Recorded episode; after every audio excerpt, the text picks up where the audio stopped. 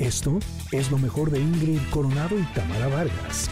Le damos la bienvenida a Flor Álvarez, ella es nutrióloga y nos va a hablar de cuáles alimentos creemos que son malos para la salud, pero que en realidad no. Ay, estoy deseosa de saber, a lo mejor no los estamos comiendo porque pensamos que son malos y resulta que son buenos. ¿Cómo estás, Flor? Bienvenida. Hola, muy buenos días, Ingrid, Tamara, es un placer estar con ustedes esta mañana. Oye, pues sí, a ver, ¿con qué alimento vamos a empezar?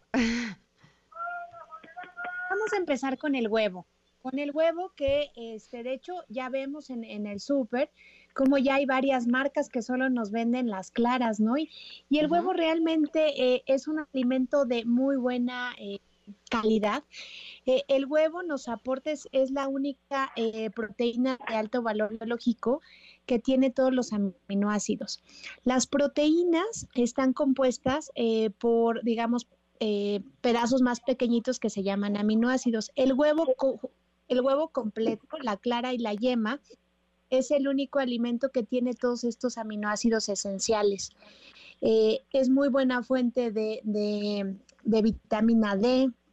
Entonces, realmente el huevo es extraordinaria fuente de proteína y realmente hay evidencia que dice que no incrementa los niveles de colesterol, ¿no? Porque yo creo que por eso se ha satanizado mucho que la yema tiene colesterol, es mejor comer solo las claras. Realmente, si pensamos, el huevo es un alimento versátil, ¿no? Lo podemos hacer revuelto, podemos comer inclusive en algunas ocasiones en crudo, lo podemos utilizar o mezclar con algunas otras verduras para hacer tortitas, en hot cakes, en waffles. Realmente es un alimento muy versátil y es accesible, ¿no? Accesible para la mayoría de población.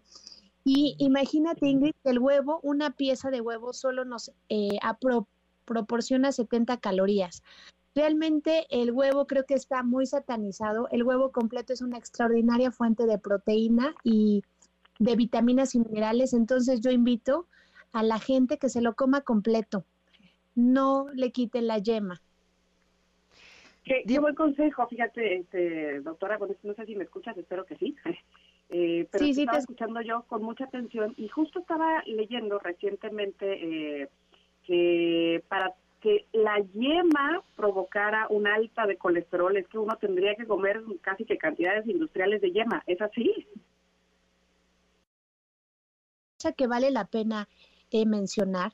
Cuando tenemos pacientes que padecen de colesterol alto, hay que mencionar que el 80-90% del colesterol lo produce nuestro propio hígado y un 10-15% viene a través de la dieta.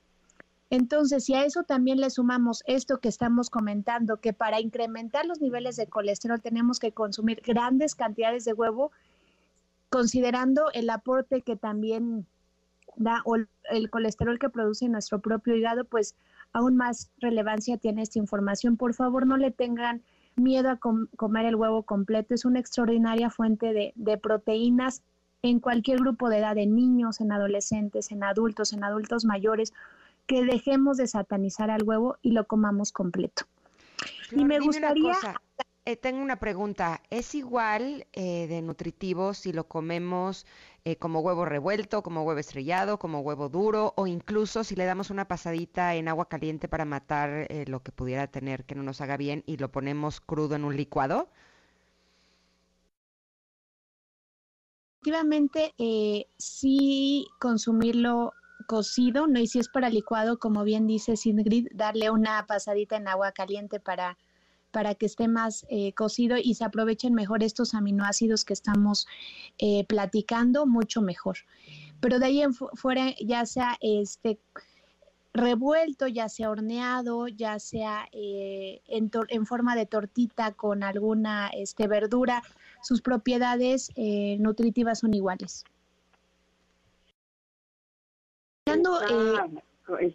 Bueno, pues que digamos que tiene el mito de que no debemos comer. No me van a dejar mentir, ¿no? La carne de puerco, sobre todo para muchos miembros o para mucho personal de salud, está muy satanizada. Saben que eviten la carne de cerdo y es una recomendación bastante frecuente. en el personal de salud, cuando la carne de puerco tampoco es mala, ¿no? Siempre les digo a los pacientes que es la mala en la historia de los alimentos, y no es así. La carne de puerco igual es una muy buena fuente de proteínas. Siempre se hace la recomendación que procuremos elegir cortes que no esté involucrado mucha grasa, ¿no? A lo mejor lomo, bisteces de cerdo que se les retire esta grasita, pero realmente la carne de puerco es una extraordinaria fuente de proteínas, y creo que también está demasiado satanizada. Entonces, incluyámosla como parte de esta diversidad de proteínas de origen animal que tenemos en nuestra dieta. No es mala, no está prohibida, y denle la oportunidad a la carne de puerco de estar en su dieta de todos los días.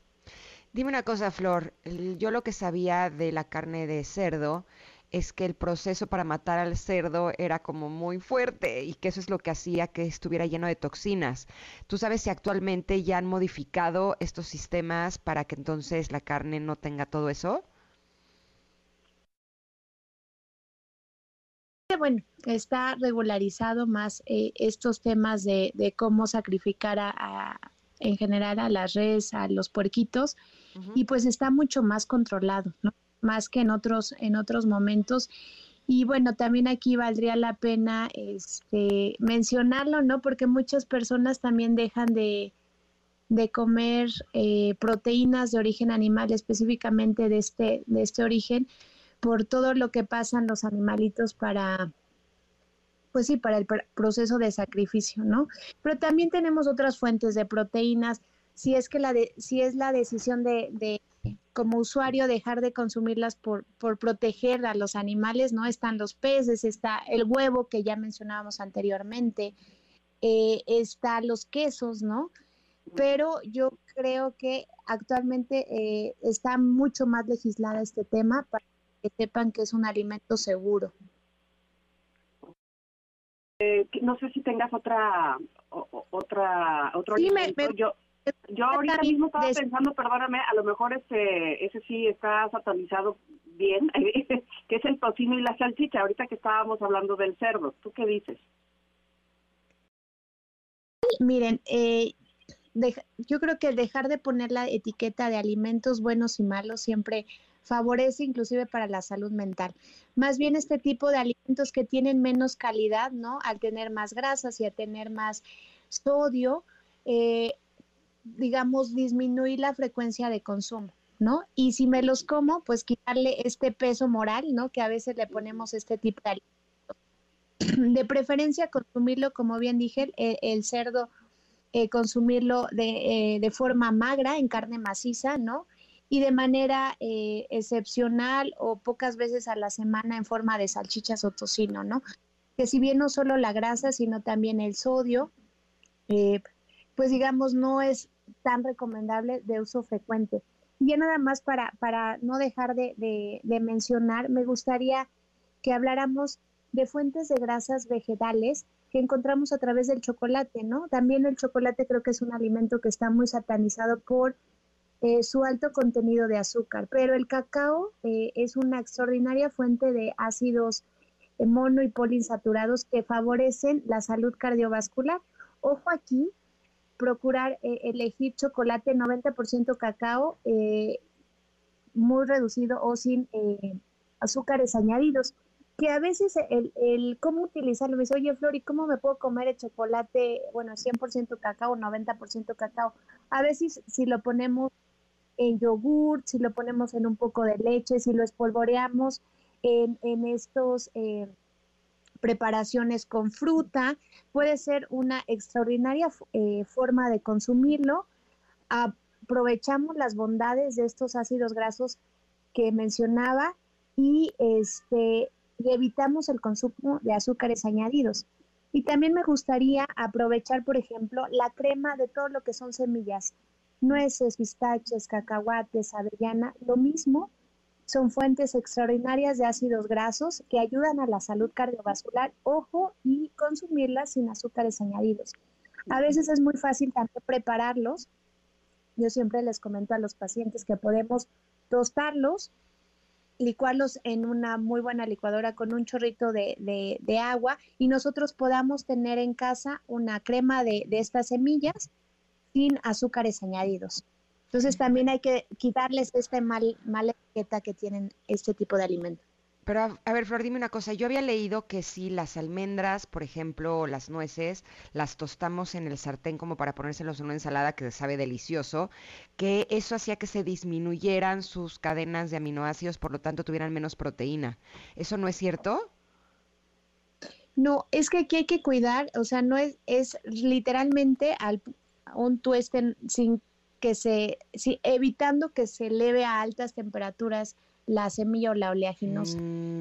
Sobre todo las semillas son extraordinaria fuente de ácidos grasos y también proteína vegetal.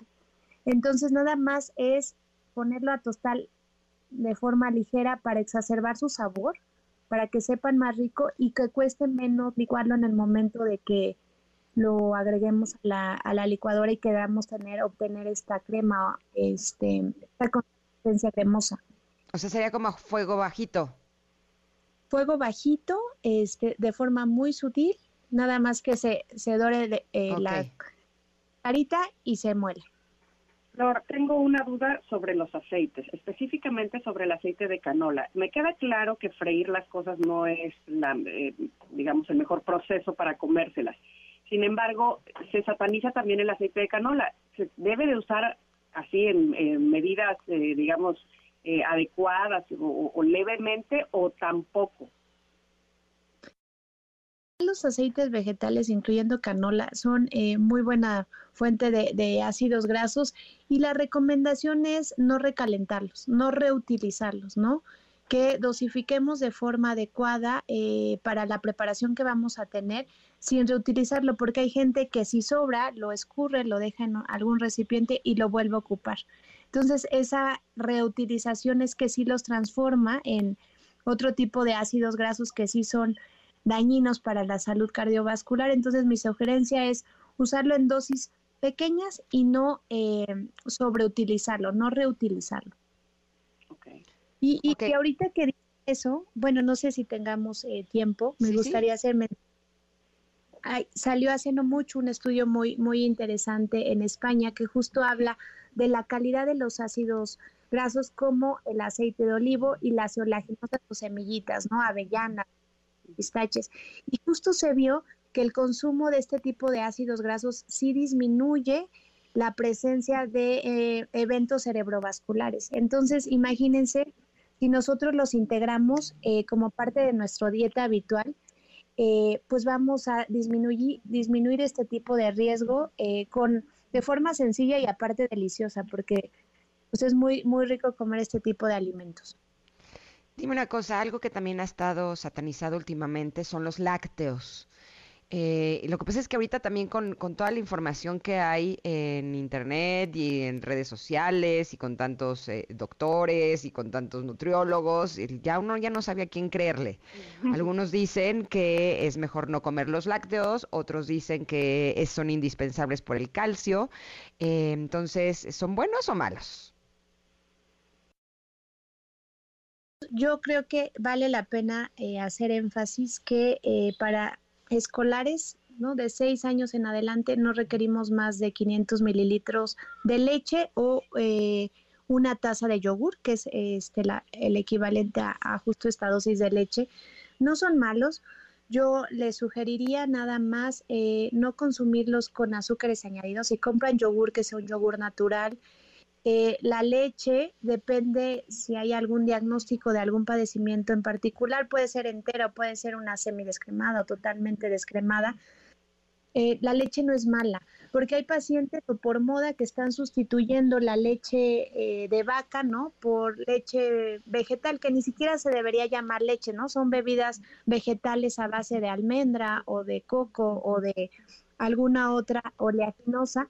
Y lo que tiene en comparación a esto es que la leche es una muy buena fuente de proteínas, es una muy buena fuente de calcio, versus este tipo de leches vegetales o bebidas vegetales que no tienen proteínas, y ustedes revisan las etiquetas, que muchas veces para mejorar el sabor, suelen tener muchos azúcares añadidos y carecen de calcio.